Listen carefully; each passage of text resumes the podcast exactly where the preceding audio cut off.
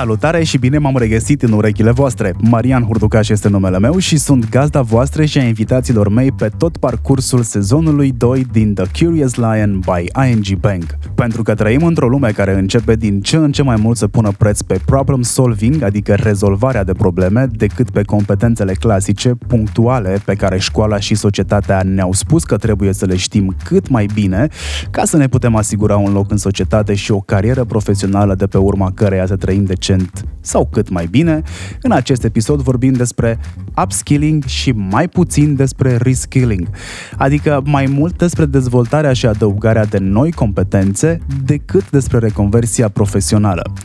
Invitații mei de acum, care mă vor ajuta să aprofundez pentru voi ideea de upskilling, sunt, în ordinea apariției, Dan Fințescu și Oana Munteanu. Dan Fințescu e deja o figură cunoscută pentru mulți dintre voi. Se leagă nume mari din audiovizual de el, dintre care o să amintesc aici Prima TV, UTV, Kiss FM sau chiar Partidul Kiss FM.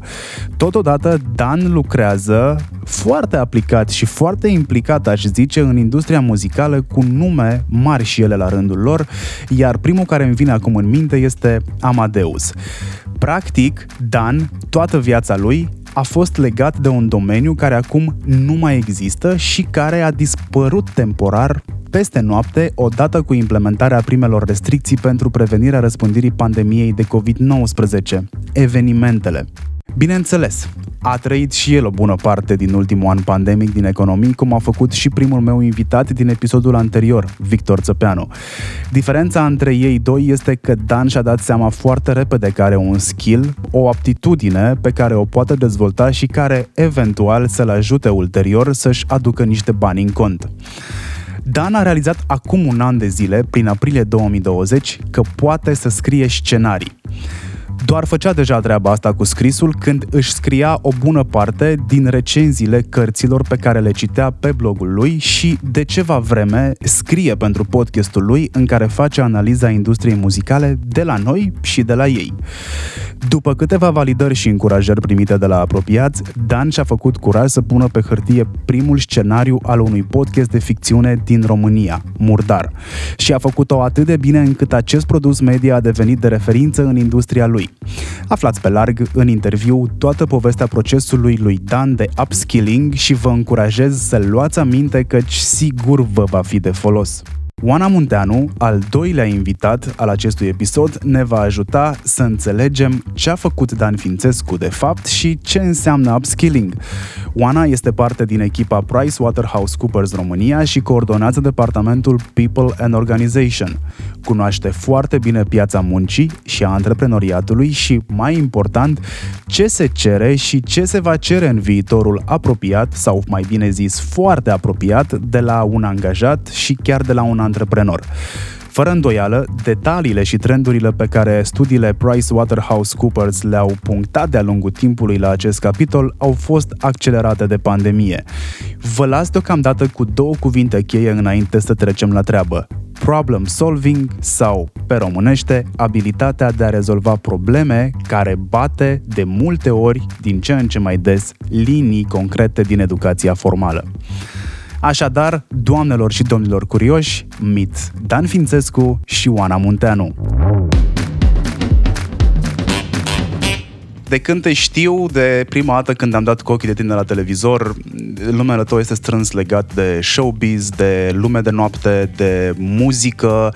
Ai uh, primul podcast și cred că deocamdată este cel mai vizibil podcast care face uh, analiză de industrie muzicală. Ești foarte bun pe chestia asta, ești foarte bun ca MC, te-am văzut live atât în fața scenei cât și din spatele scenei. Știu cum gândești, știu că ai un mindset de antreprenor, pe de altă parte. Știu că tu pentru partidul Kiss FM ești cel care centralizează absolut tot booking-ul. Ai fost chiar parte la un moment dat dintr-o agenție foarte vizibilă și bine cotată la nivel național și chiar la nivel european uh, de booking pentru artiști. Ai reprezentat artiști, încă reprezinți artiști, dar a venit pandemia. Da. Mai e ceva valabil din tot ce am discutat eu acum într-un minut? Bă, comparativ cu ce era, nu mai e nimic. Um, ca să înțelegi scăderea uh, de evenimente care n-au dispărut cu totul și uh, cumva asta e chestia care probabil că a menținut niște oameni în viață, niște oameni în viață nu la propriu, ci din punct de vedere financiar.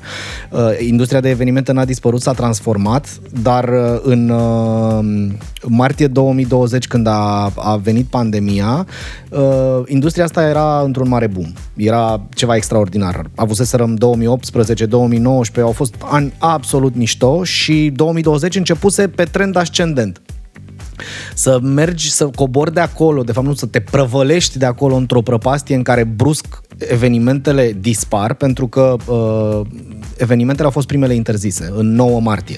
Starea de urgență s-a instaurat, s-a instaurat în 15 martie 2020. În 9 martie s-a, întrerupt, s-a dat de azi pe mâine. Evenimentele cu mai mult de, mi se pare, 1000 a fost prima interdicție, nu, mai, nu se mai pot ține. Uh, ok, din 15 după aia s-a tăiat tot, și uh, la noi a fost, uh, la noi în industria de evenimente, șocul a fost groaznic. Uh, Partidul Kiss FM, am uitat eu, am făcut niște statistici de curiozitate pe finalul anul trecut, anului trecut, avea o medie de 2,7 evenimente pe săptămână în ultimii ani. Uh, pe săptămână. Noi de la, din, de la începutul lui martie și până la sfârșitul lui 2020 am mai avut 3 evenimente. Pe an? Da, 3, toate. Așa că asta e prăvălirea. Um, să nu vorbesc de Amadeus, uh, trupa de care mă ocup de aproape 2 ani deja, uh, în calitate de manager și mă ocup și de bookingul fetelor pe România. Um, ele au avut, au fost lovite foarte tare pentru că ele sunt artiști internaționali și uh, aveau foarte multe cântări afară. Uh, pentru ele alea reprezentau baza, de fapt, și uh, pe lângă faptul că în foarte multe țări evenimentele sunt interzise, există travel bans, unde, man, n-ai ce să faci. Adică vorbim acum în echipă cu cum să facem, să putem să vindem afară, pentru că sunt oameni care ne caută și ne zic, domne, eu, dacă ați fi aici, eu v-aș bucui că la noi avem voie să facem evenimente cu 250-300 de oameni sau 500 de oameni, câți vrem noi să chemăm. Dar eu n-am garanția că voi, dacă aterizați pe aeroport din România, nu intrați 14 zile în carantină. Și ce am făcut?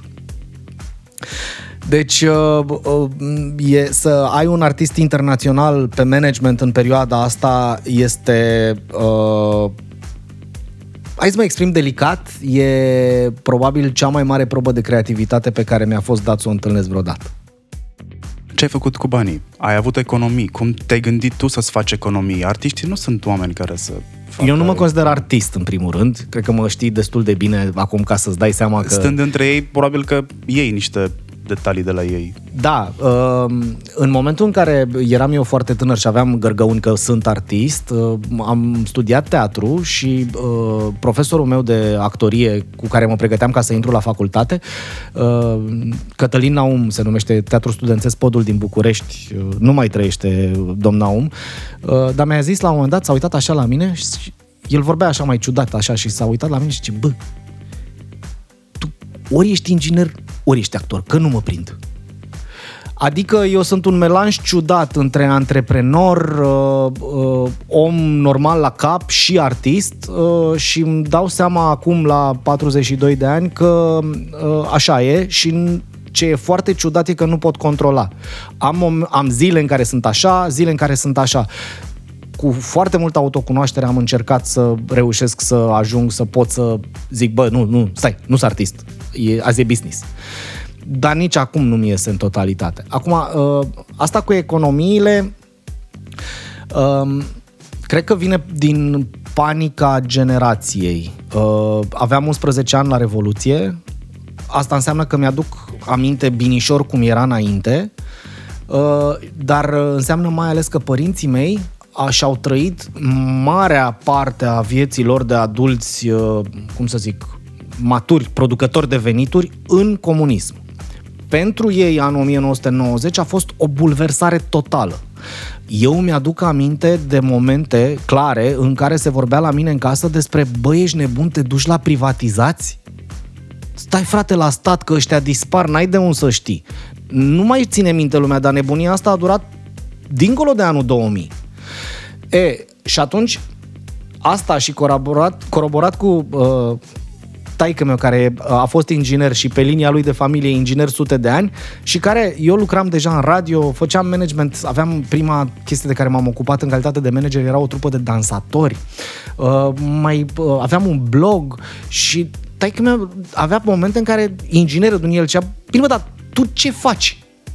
Ce faci tu pe pământ?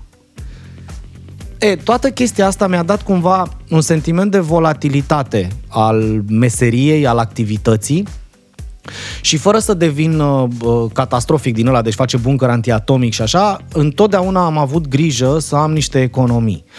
Uh, în funcție de câți bani câștigam, eu am avut următoarea filozofie de viață. Uh, nu uh, e bine să cheltui toți banii pe care îi fac, dar nici nu e bine să trăiesc mâncându-mi de sub unghie. Și atâta vreme cât mi-am putut permite un stil de viață ok și am avut niște bani peste, nu mi-am mai cumpărat a 10-a pereche de Jordan sau a 7-a pereche de Bluge Discworld sau uh, nu m-am, uh, n-am mers la, uh, era să zic la, tu vezi, m-am dereglat deja, era să zic n-am mers la mare sau la munte încă un weekend, nu era weekend, mergeam în timpul săptămânii, uh, dar n-am mai plecat încă undeva sau uh, am renunțat la niște capricii având chestia asta dându-mi liniștea că bă, am niște bani puși deoparte și dacă totul dispare la un moment dat, bă, ce să zic, e ok, am cum să trăiesc. Și uh, ai să râzi, dar uh, mentalitatea asta am, uh, am uh, întâlnit-o la mai mulți artiști care au zis așa, cel mai important lucru pentru mine este să mă gândesc la sistemul meu de viață, la stilul meu de viață și să pun bani deoparte astfel încât el să poată continua timp de șase luni, un an, fără să intervină schimbări majore. Odată ce am banii ăia deoparte, am uitat de ei. E ca și cum n-aș avea nicio economie. Și din momentul ăla încep să economisesc și încep să iau în considerare, bă, am destul pentru un avans de casă? N-am. Și așa mai departe. Acum, nu vreau să par mai deștept decât sunt de fapt. Planul meu, în capul meu, era să reușesc să pun deoparte unde ajuns de mulți bani, încât să pot să-mi cumpăr o casă unde să mă pot muta împreună cu soția și copilul meu, uh, fără să fac credit. Eu și nu mai aveam mult. aveam, e cuvântul important în... Nu mai aveam mult. Asta uh, datorită celor doi, trei ani în care evenimentele au bubuit, uh, a faptului că totuși am 20 și ceva de ani de experiență în domeniul ăsta și o rețea de cunoștințe, parteneri de afaceri și așa mai departe. Deci, da, din punct de vedere financiar, uh, eram un om care nu avea uh, niciun fel de problemă. L-aș mânia pe Dumnezeu, n-am nici azi, dar perspectiva de a găsi o casă și pe care să o iau cu banii jos e mult mai îndepărtată după un an de pandemie. Cât la sută din veniturile pe care tu le făceai într-o lună le virai într-un cont de economii de care uitai că există?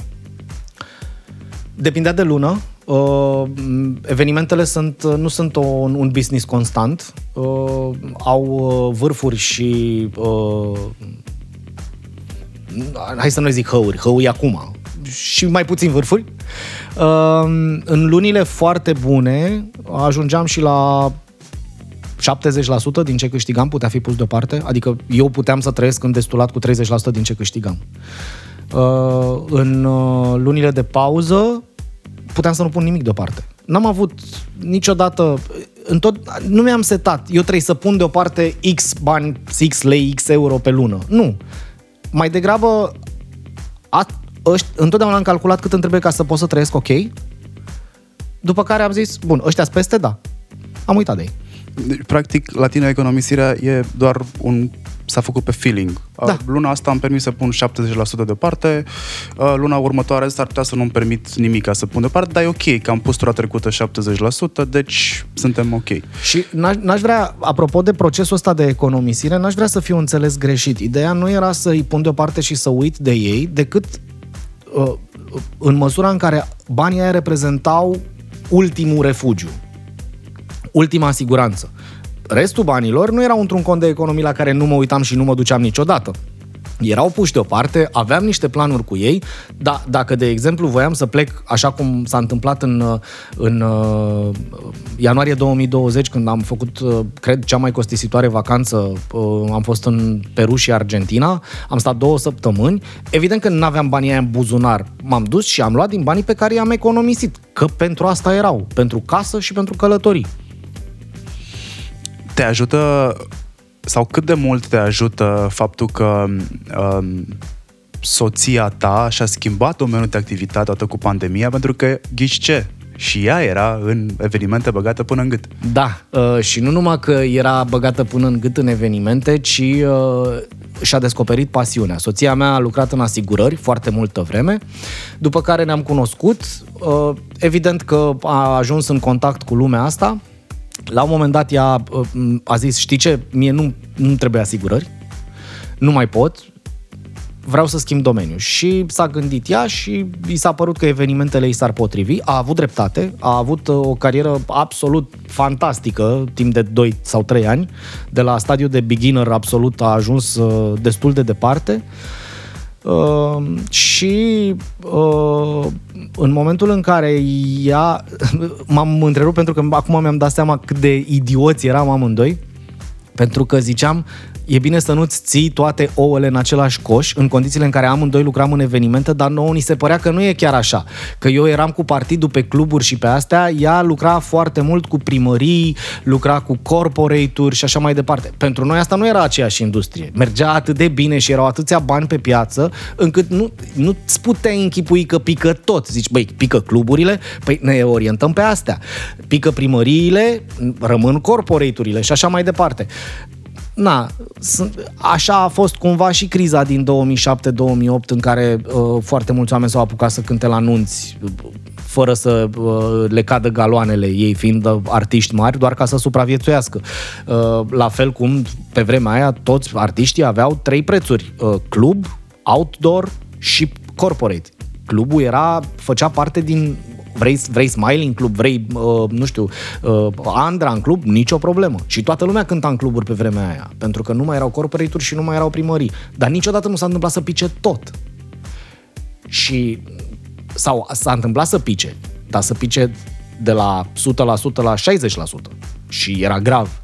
Aici a picat de la 100% la 3%. Și Georgiana s-a întors în... S-a întors în asigurări în momentul de față, uh, pe un post care e un fel de maverick în asigurări acum, adică e implicat în tot felul de proiecte, n-are un job corporatist așa cum era cel de dinainte. Uh, ea s-a întors și a, faptul că ea s-a întors a acordat o bulă de aer de care familia noastră, de care uh, cum, cum e, coșul gospodăriei, nu știu cum e, e un Coșul termen din ăsta, da, ceva. Avea nevoie astfel încât să nu intru, uh, să nu intrăm cu buldozerul în economiile pe care le făcuserăm pentru casă și călătorii.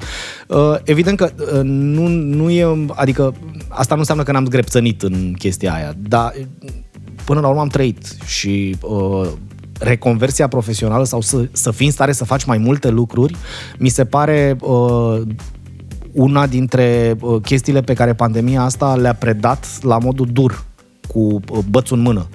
Bă, dacă știi să faci un singur lucru și domeniul ăla dispare, ce faci? E, sunt un caz viu.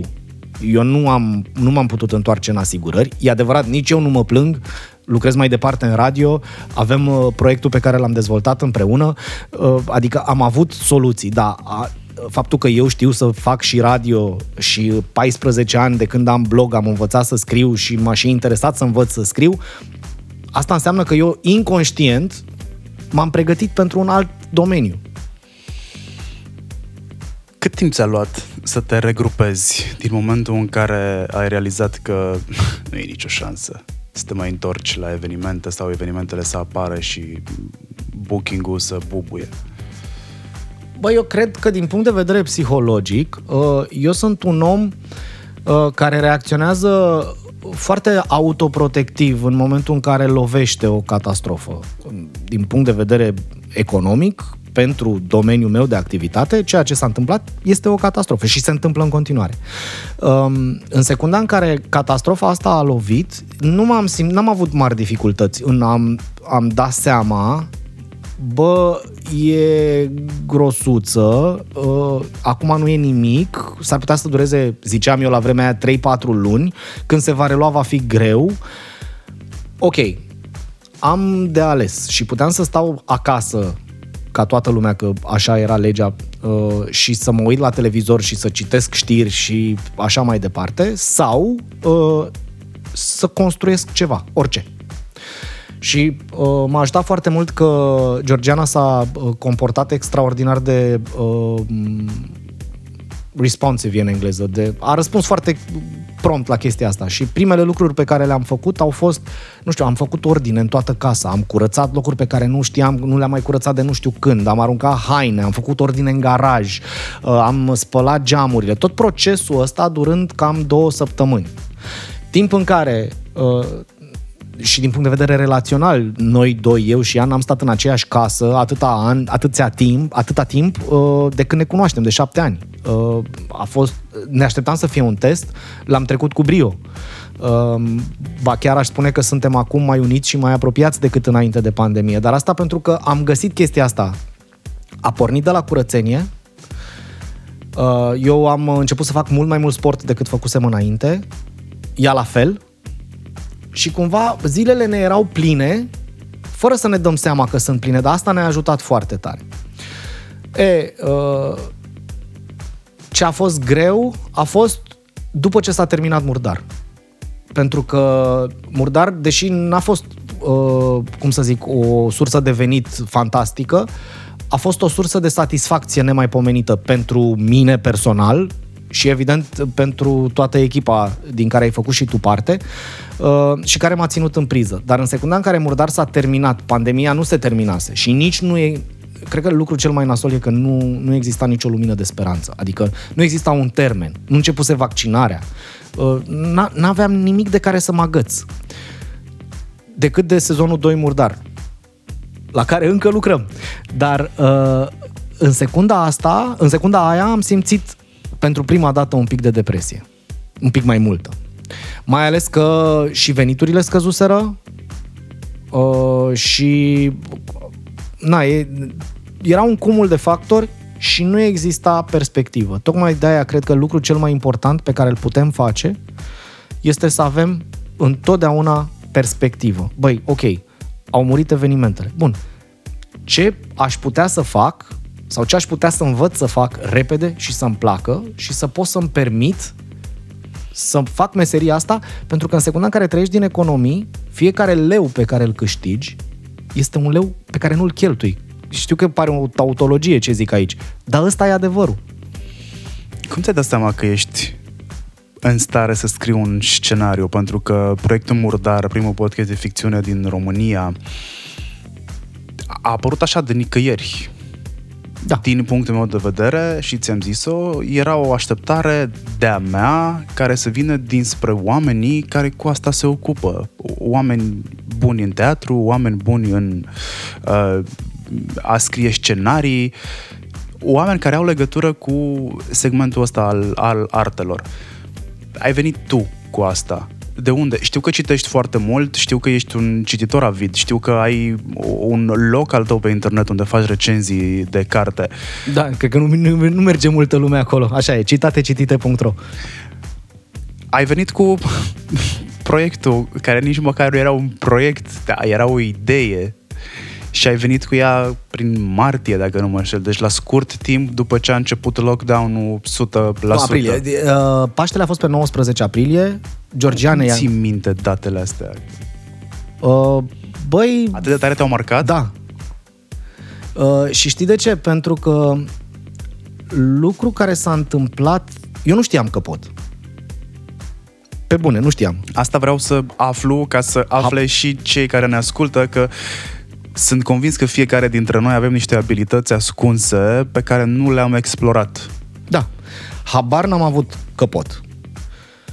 Um, ce m-a ajutat foarte mult a fost, uh, îmi vine să zic validare, dar nu e că validez ceva ce există. Uh, a fost încrederea oamenilor din jurul meu că eu pot să fac asta.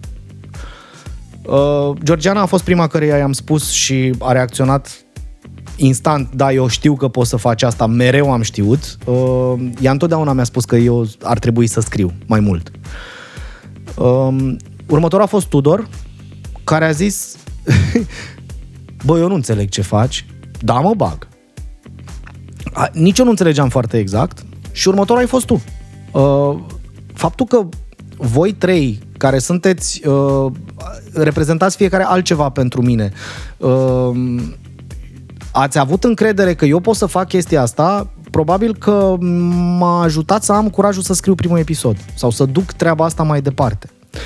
Uh, ce, cel mai important, și fără să se supere ceilalți doi pe mine, cred că ai fost tu. Pentru că ăsta e genul de produs la care tu deții uh, know-how. Tu deții... Uh, tu ești the wizard. Bă, și în secunda în care tu ai validat ce fac eu, nu, nu ideea în sine, trecem de asta, dar am început să-ți trimit chestii, ce făceam și tu ai zis, da, e foarte mișto, da, e foarte mișto. Bă, în secunda în care tu ai zis asta, am căpătat cumva încredere.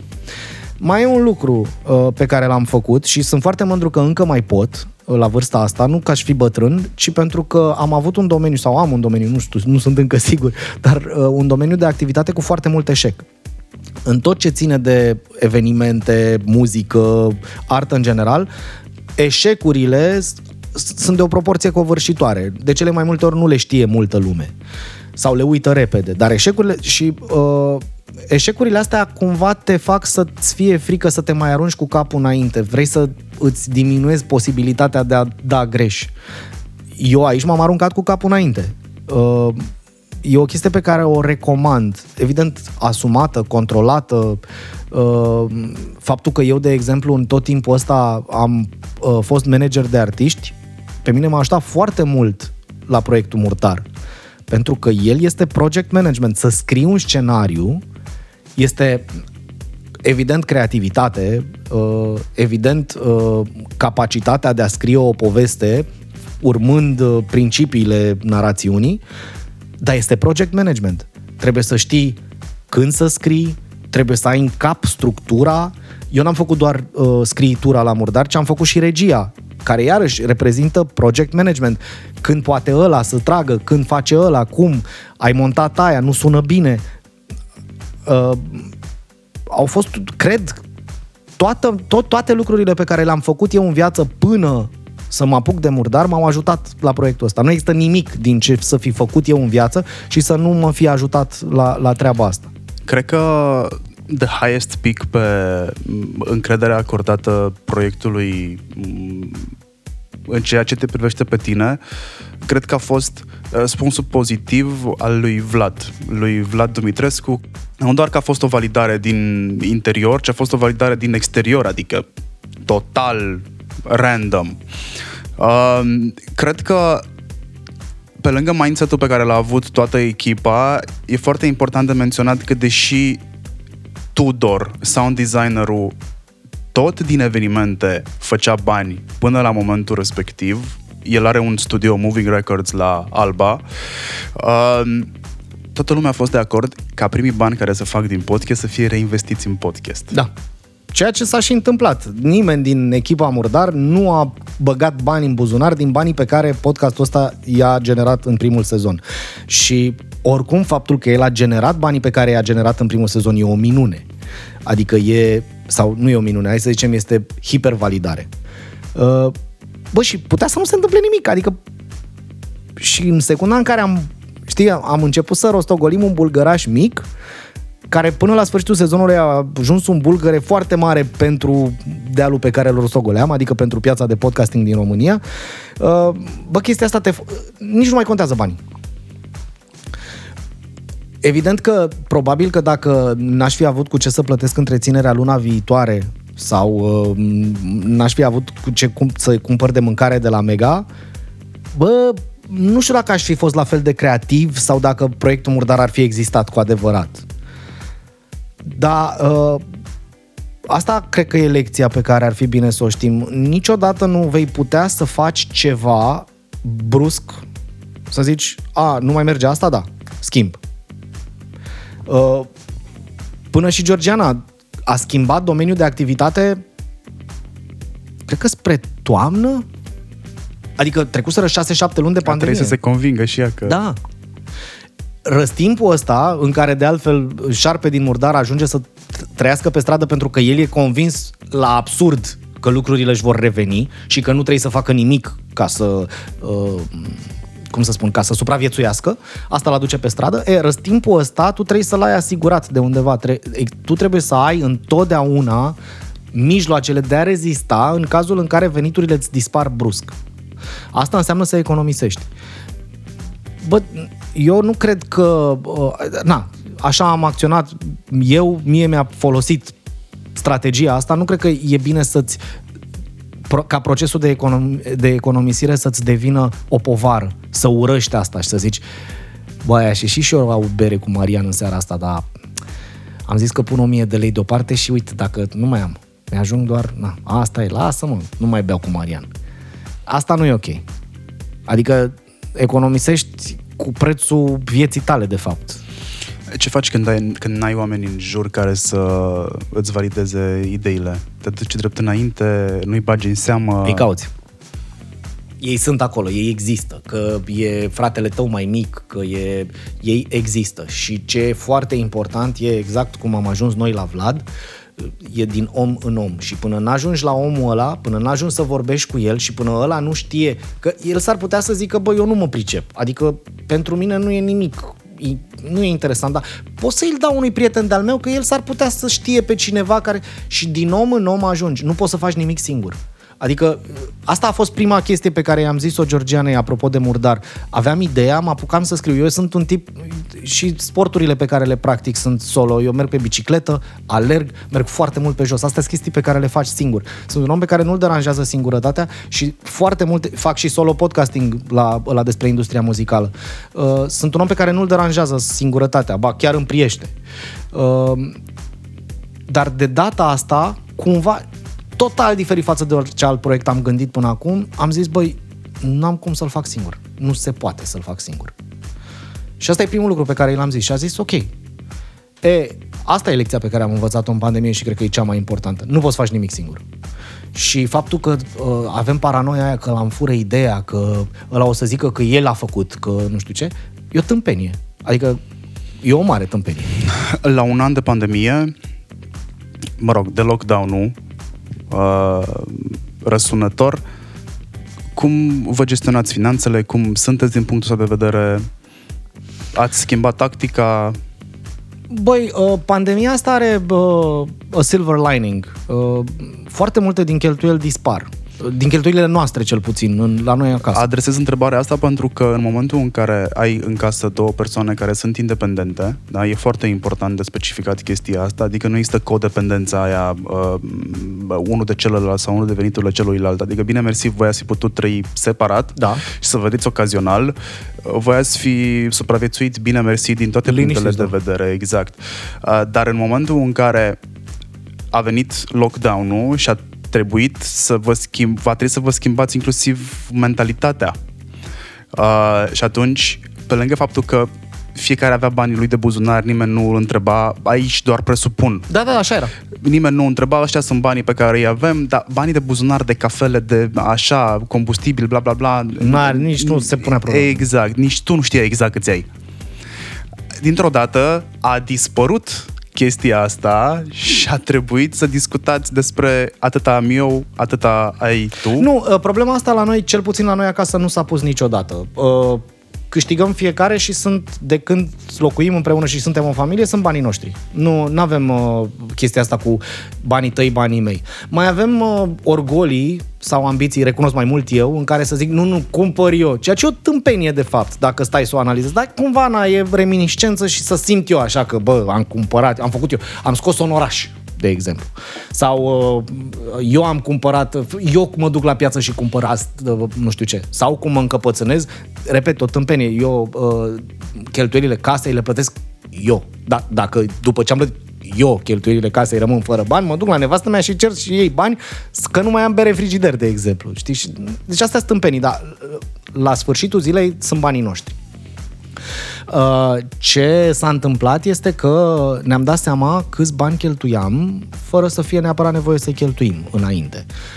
pe ieșit în oraș foarte mult, uh, pe întâlniri, că până la urmă, gândește-te, noi acum ne întâlnim pe Zoom și poți să ai 6, 7, 8 întâlniri pe zi fără niciun fel de problemă. Înainte nu aveai cum, că nu ajungeai de la una la alta. Toate întâlnirile astea uh, implicau, chit că te duceai la om acolo. Bă, na, trebuia să mănânci în oraș între două întâlniri, trebuia. Uh, combustibilul mașinii și uzura mașinii și astea sunt cheltuieli. Astea nu mai există mașina mea avea o medie de 4.000 de kilometri pe lună înainte. De când a început pandemia am făcut 3.000 într-un an. Adică, pe bune, nu, nu se compară. Au scăzut foarte mult cheltuielile alea, dar, da, am început să, ne, să fim atenți bă, cât cheltuim noi pe săptămână la Mega, de exemplu. Și oare, hai să încercăm să mergem la metro, unde am descoperit, de exemplu, diferențe de prețuri între produse care brusc au devenit semnificative. Repet, nu pentru că n-am avea de ce să facem asta, adică, băi, dacă nu cumpărăm șuncă de la metro, nu mâncăm șuncă. Dar brusc diferențele astea de preț devin semnificative în secunda în care nu te mai gândești, am pus deoparte și luna asta. Nu, când n-ai pus nimic deoparte și toți banii se duc pe cheltuieli, atunci devine important.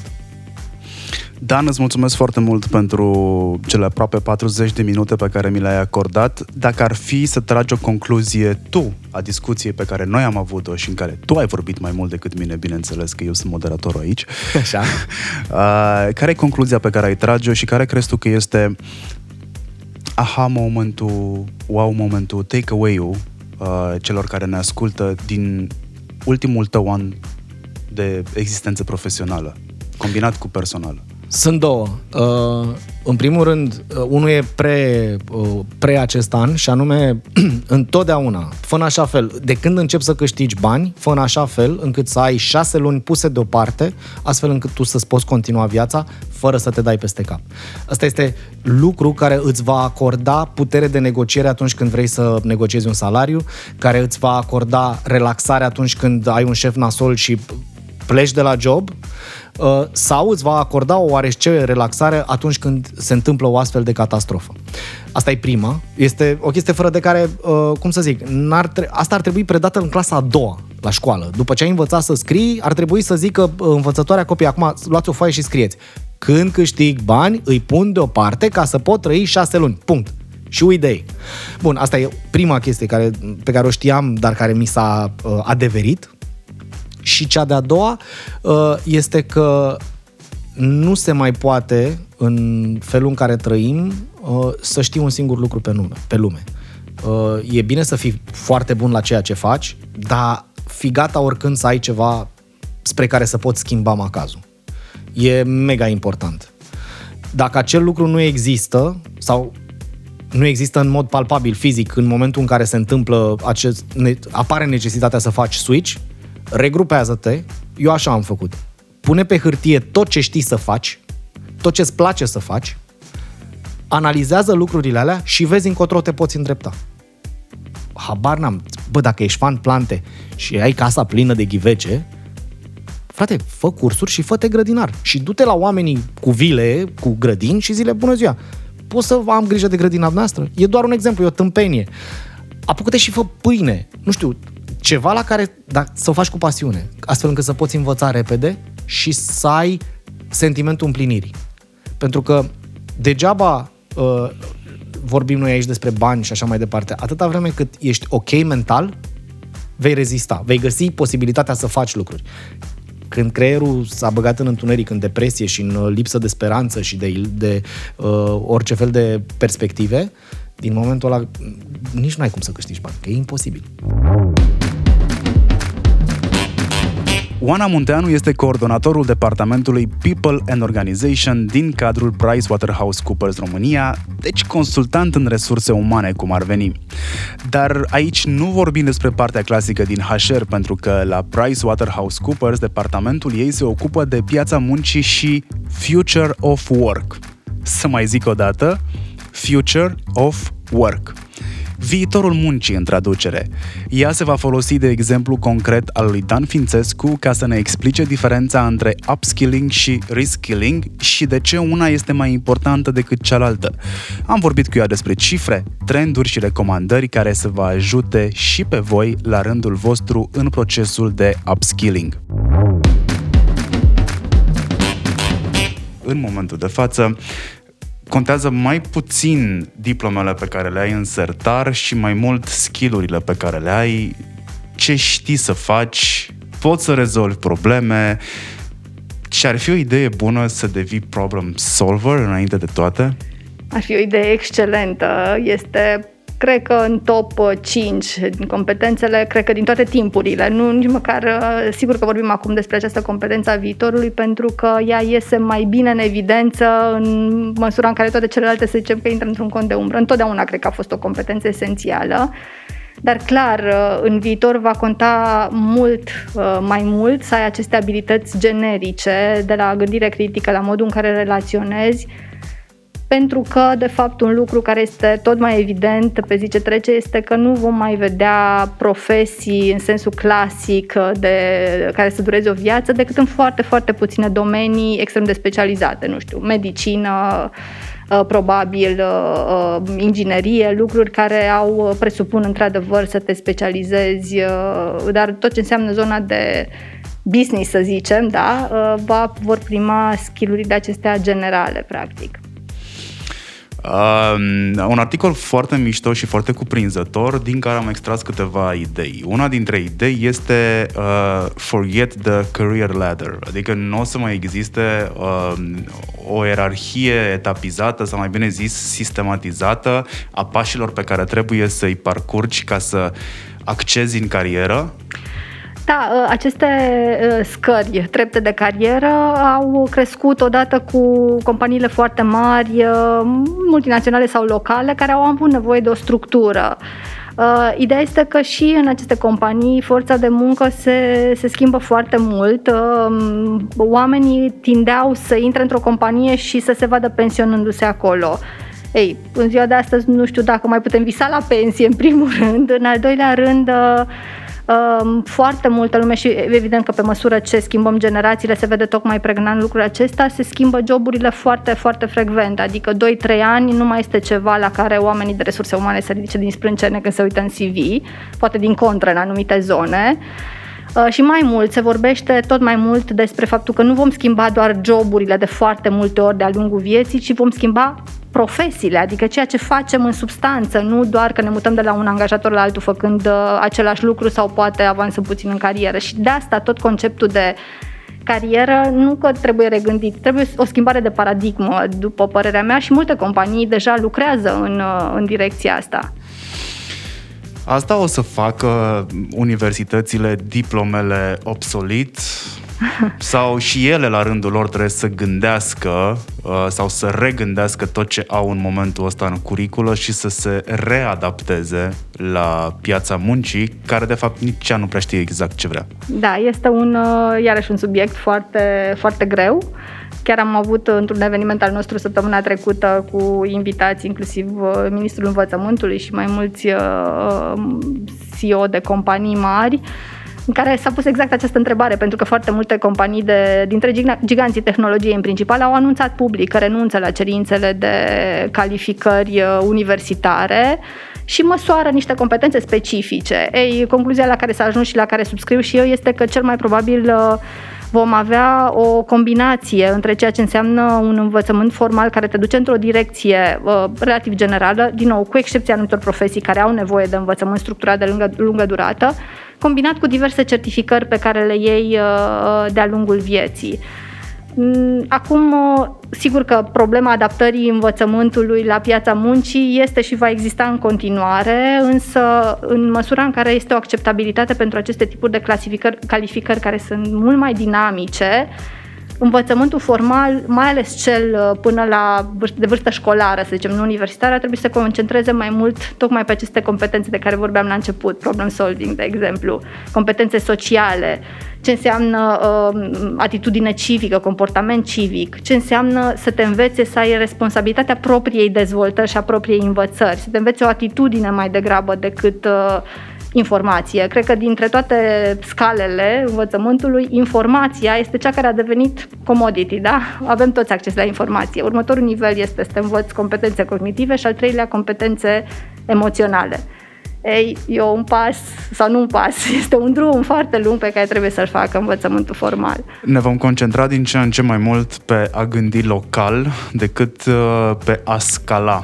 Un business în momentul de față sau până la pandemie, uh, când vorbea despre scalare, vorbea despre extindere cât mai mare, globală. Eu observ și ceea ce am găsit la voi pe site cumva subliniază asta, ne concentrăm din ce în ce mai mult pe local și încercăm să ne gândim cum am putea să facem businessurile vechi să scaleze local, fără neapărat să ne extindem. Uh-huh. Crezi că e un trend care mă rog, un trend. E o observație pe care și voi ați făcut-o din cauza pandemiei sau ea este de mai multă vreme aici, doar că pandemia a accentuat-o și o va ține printre noi și după ce se va termina uh, cu restricțiile? Uh, cred că, în general, cred că pandemia doar a accentuat lucruri cu foarte multe elemente pentru care a avut un, o cauză, a fost o cauză directă. Uh, toate lucrurile astea erau și înainte și cred că, de fapt, sunt două tendințe care merg în paralel și care, de fapt, nu se contrazic una pe alta și uh, scalabilitatea sau globalizarea businesselor, mai ales în tehnologie, poate că are în plus conotația aceasta sau a accelerat conotația aceasta a muncii de oriunde și a faptului că ai acces la resurse umane, la capital uman de oriunde, ca să te ajute să crești uh, businessul.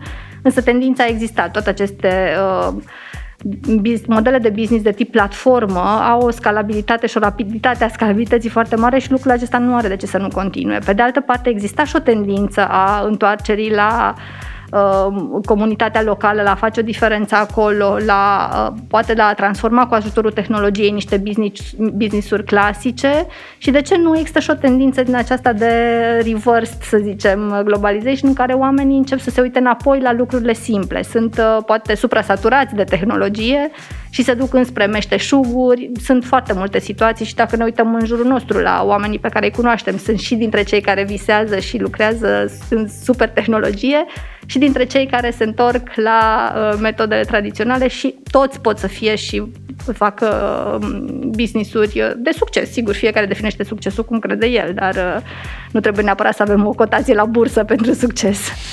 Um, eu mă aștept ca după mă rog, în timpul pandemiei acum și după, businessurile locale să, să prindă mai mult rădăcini decât au prins în trecut, pentru că în momentul ăsta foarte mulți oameni s-au întors la basics, la comunitățile de unde au plecat, cum spui și tu, și nu cred că uh, nivelul de stres pe care ți-l va da un oraș mare uh, este foarte appealing pentru oamenii care după un an, doi deja în comunitățile locale, unde pot să-și dezvolte un business, vor să se mai întoarcă.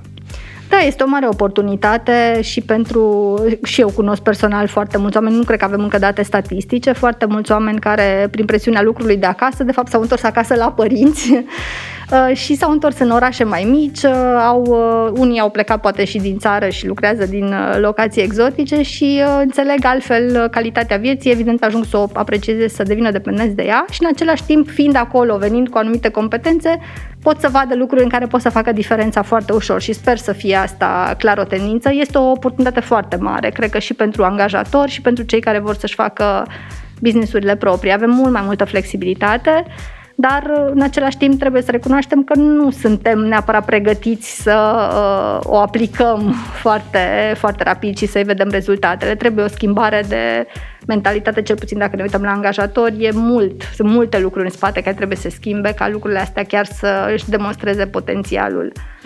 Cred că asta se observă pe măsură ce um, tinerii încep să-și facă business-uri, să-și ia angajați, acolo se vede flexibilitatea Corect. adevărată în a lucra. Totdeauna așa pornește schimbarea, da. Exact. Uh, am mai văzut o chestie interesantă la voi pe site care spune Make STEM your friend. Uh, prin asta înțelegem că te specializezi STEM, adică în Science, Technology, Engineering and Math. Dar um, Asta nu înseamnă, după cum și voi spuneți pe site, înseamnă că trebuie să te specializezi pe una dintre ele, ci uh, când vine vorba despre tehnologie, să înțelegi tehnologia aia, să înțelegi concepte suficient de bine cât să te poți descurca cu ele în viață. Uh, oamenii ăștia care fac asta ar trebui să vină tech-savvy humanist. Mi s-a părut foarte interesant conceptul, conceptul ăsta, nu? să pui tech-savvy lângă umanist.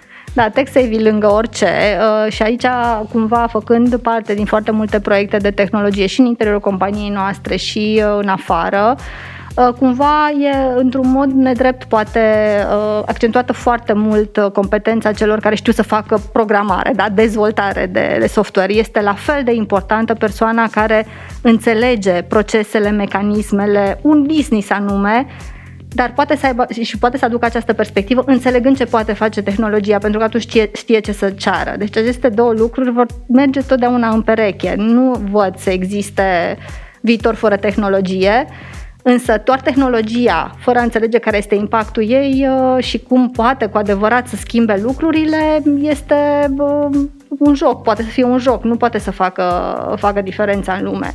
Și eu cred că în viitor, de fapt, toți trebuie să fim, să, să avem acest, se vorbește deja despre conceptul de alfabetizare digitală. Nu înseamnă că trebuie să devin, devenim toți programatori, dar trebuie tot să știm ce înseamnă conceptul de, nu știu, blockchain, Internet of Things, cum ne poate schimba viața noastră de zi cu zi și în paralel, cumva contraintuitiv, va crește importanța competențelor emoționale și sociale. Iarăși este o tendință absolut evidentă pentru că oamenii simt această nevoie și uh, va, practic accentul tot mai mare în joburi va fi pus pe această latură care nu poate, cel puțin deocamdată, sper că niciodată, nu poate fi înlocuită de, de tehnologie. Mi-a mai atras atenția o chestie foarte interesantă. Sunt interesante chestiile astea pentru că le-am observat, dar niciodată n-am știut să le pun într-un context și acum au sens odată ce le văd la voi mult mai mult decât au avut înainte. Um, own your profile and your network. Uh, și voi începeți, sau mă rog, autorul uh, începe For those growing up as digital natives, their, uh, the principle of owning your network and profile may seem obvious. Nouă, nouă. Noi suntem cumva niște imigranți digitali, pentru că n-am crescut cu internetul exact. în casă, doar l-am adoptat, uh, dar mă gândesc la cei cu, nu știu, poate 10 ani mai tineri decât mine. Uh, ăștia sunt nativi digitali. Pentru ei aș crea o rețea proprie, un profil propriu, practic. Au avut profil înainte să știe să vorbească, exact, probabil, dintre ei. Exact. practic aici cred că se referă în termeni în termeni cunoscuți tuturor branding personal și exact. uh, rețeaua de prieteni și de cunoștințe. Da, cu siguranță și acest, uh, sigur că pentru ei cred că devine un uh, reflex foarte repede, tocmai pentru că au crescut cu el, pentru noi uh, trebuie educat și până la urmă tot va deveni un reflex ce înseamnă să-ți construiești și virtual această comunitate și mai ales ce înseamnă să-ți iei maxim din comunitatea respectivă, fie că e vorba de învățare, fie că e vorba de business, uh, poate și în, în pur și simplu entertainment, uh, poți să ai grupuri în care să împărtășești aceleași hobby-uri, deci din, din toate punctele de vedere da, pentru generația Z și cea care vine din urmă, nu știu cum e copilul meu de 4 ani, cu siguranță lucrurile astea sunt, uh, adică nici nu, nici nu mai pune problema că noi la un moment dat ne-am gândit că e un skill. Asta este ceva cu care am crescut și am dobândit. Este iarăși foarte, foarte important uh, ca... Subiectul nostru este um, un soi de reconversie profesională despre care am discutat până acum. Știu că tu tu, voi, uh, aveți și un studiu făcut uh, uh, pe, pe tema asta. Ai niște cifre, cu siguranță, la îndemână pe care ai putea să ni le dai ca să înțelegem mai bine uh, ce o să însemne impactul tehnologiei, ce o să însemne impactul pandemiei asupra noastră ca indivizi și apoi asupra businessurilor pe care fie le avem, fie uh, facem parte din ele. Uh, da, aspectul acesta al uh, reconversiei sau termenul englez este upskilling, uh, nu reskilling, care ar fi traducerea exactă, e puțin diferit pentru că reconversie înseamnă pur și simplu să schimbi profesia. Upskilling este practic o upgradare, dacă vrei, a tuturor competențelor și nu numai în sens tehnic, ci tot ce presupune asta, inclusiv ce spunea mai devreme, competențe de problem solving, de interacțiune, schimbări de cultură organizațională, de atitudine și așa mai departe.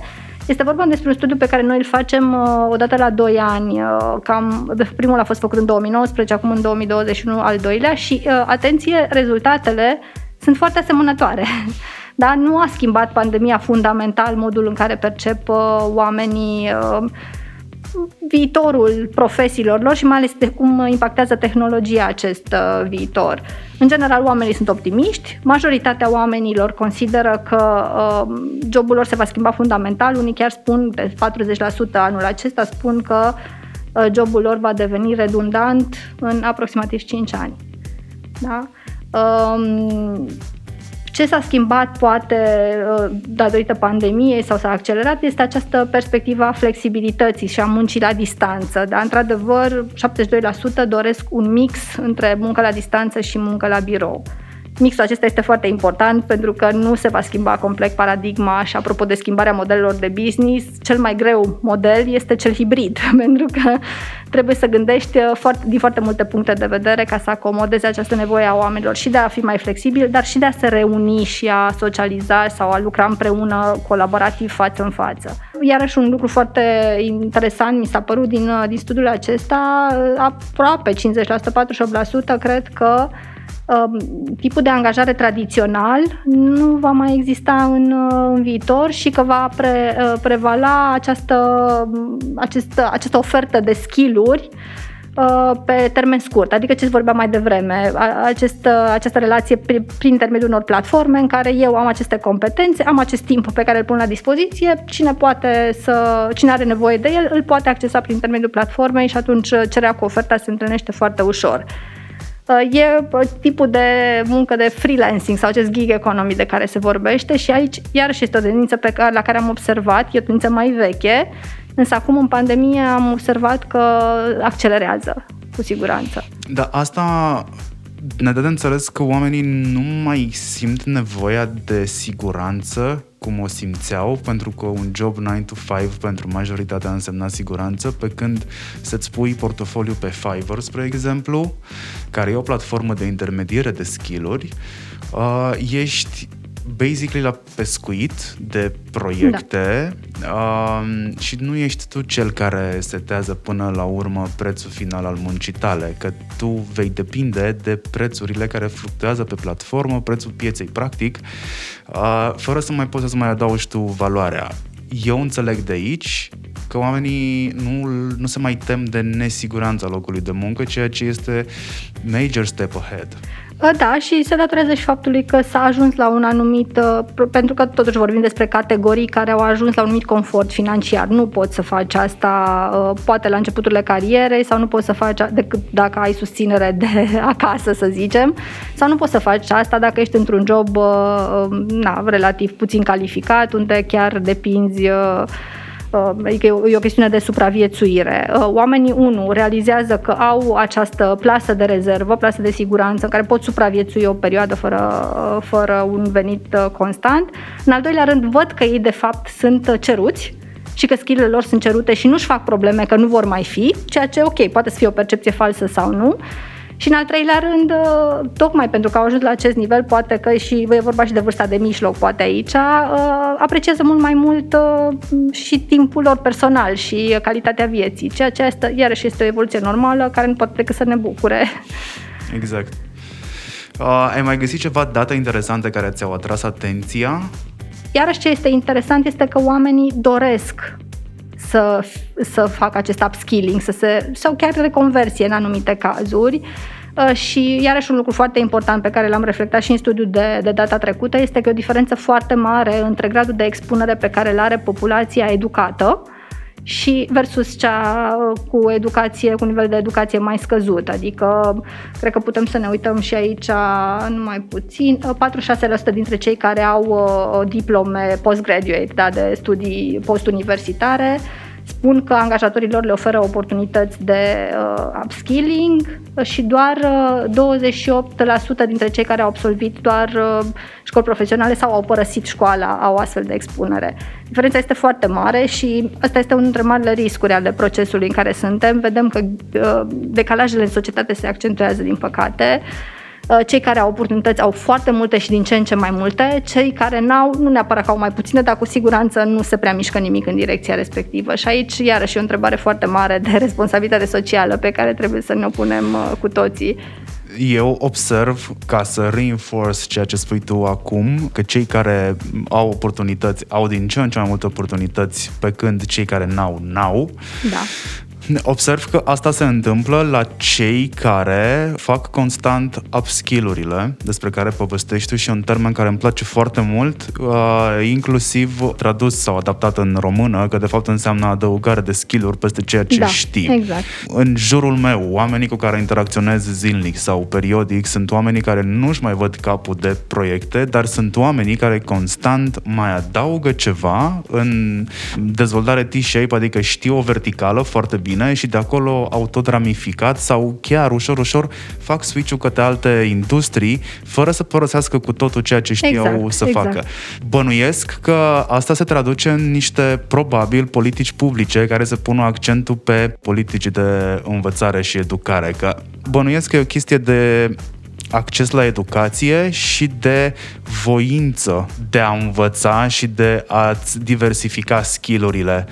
Chiar la voi pe site am găsit în niște articole de multe ori expresia că dacă oamenii vor vrea să învețe, vor reuși să-și adauge skill-uri noi. Da, cu siguranță, oportunitățile sunt foarte multe, dar și uh, uh, această dorință de a învăța sau de a-ți asuma propria învățare este tot o chestiune de educație până la urmă. Nu e o chestiune de educație care înseamnă diplome acumulate, este o atitudine pe care o ai față de propria ta viață, față de ce înseamnă procesul de învățare. Și asta se poate învăța.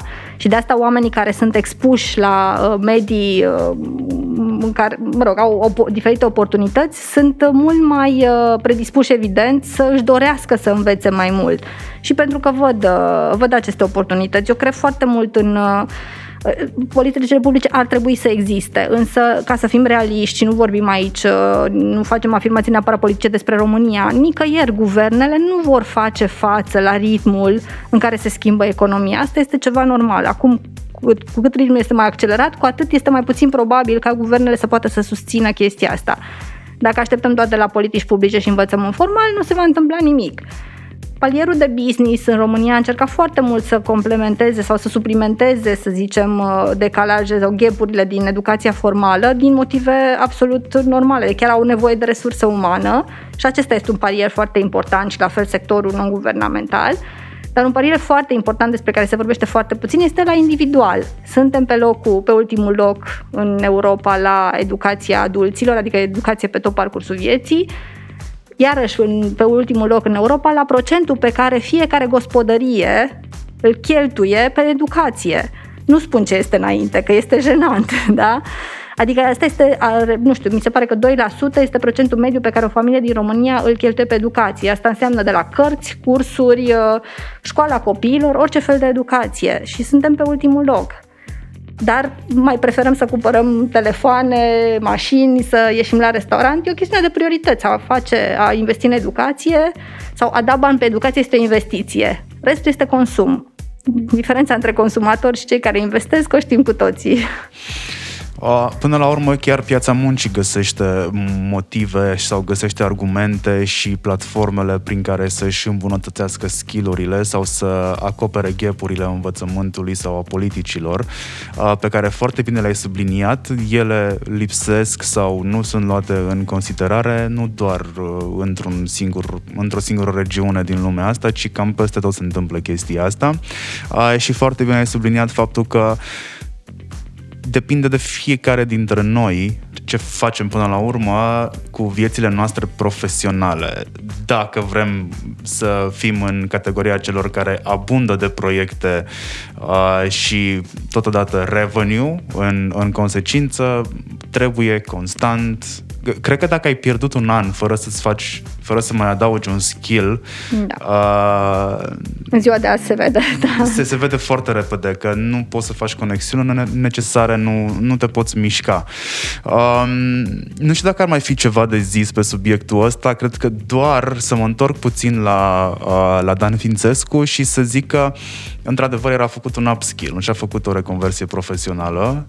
Uh, aptitudinile lui erau acolo, doar că s-a prins în a pandemie. pe ele și a putut să le adapteze vremurilor în care trăim. Exact. Da, asta este, corect. Exact. Ai un sfat pentru oamenii care ne ascultă și în momentul ăsta simt că sunt motivați să facă ceva în sensul upskill-ului? Cred că unul, tocmai l-ai spus tu, apropo de să nu treacă un an fără să adaugi ceva în portofoliul tău de, uh, de competențe și resurse sunt uh, nenumărate, um, inclusiv citind articole, uitându-te la diferite tutoriale, sunt cursuri gratuite, o grămadă, ok, poate certificarea costă, dar să urmezi niște cursuri simplu fapt că îți deschide mintea într-o anumită direcție, poate că nu neapărat dobândești skill dar îți ridică niște întrebări. A, a avea întrebări bune este la fel de valoros, poate chiar mai valoros decât a avea răspunsuri bune. Și al doilea, care vine cumva în completare, este conectarea și a avea grijă de acest, de a fi conectat la lumea din jur, a avea o rețea de la care să înveți. Uh, tindem toți, și aici cred că toți facem greșeala asta, să ne înconjurăm numai de oameni din bula noastră. Foarte greu să, uh, să putem să vedem lucrurile altfel dacă facem uh, doar lucrul acesta. Dacă reușim să ne creăm o rețea și să ne, ne creăm expunere și către oameni care poate fac altceva, cu siguranță ne vor veni de acolo și idei și modele și inspirație și motivație. Atât. Acesta a fost episodul 2 din The Curious Lion by ING. Mulțumesc că a stat cu mine, dați-l mai departe să ajungă la cât mai multă lume și sigur cineva va aprecia faptul că i-ați adus la cunoștință upskilling-ul. Până la urmă, e un episod cu destule informații cât să producă un impact real în viața oricăruia dintre noi. Nu zic bine? Dați-mi feedback pentru episodul acesta, mă găsiți pe rețelele de socializare cu numele meu, Marian Hurducaș. Pentru că îmi doresc să fac echipă cu voi, aștept să-mi lăsați inclusiv sugestii de subiecte și invitați. Dacă nu o faceți direct la mine, conturile de social media ale NG Bank vă stau și ele la dispoziție. Și era să uit, un rating bun pe platformele de podcasting pe care ne ascultați, se poate? Ar fi foarte apreciat de toată echipa din spatele podcastului. Acestea fiind zise și învățate, Marian Hurduca sunt eu și până data viitoare vă urez un sincer rămâneți curioși!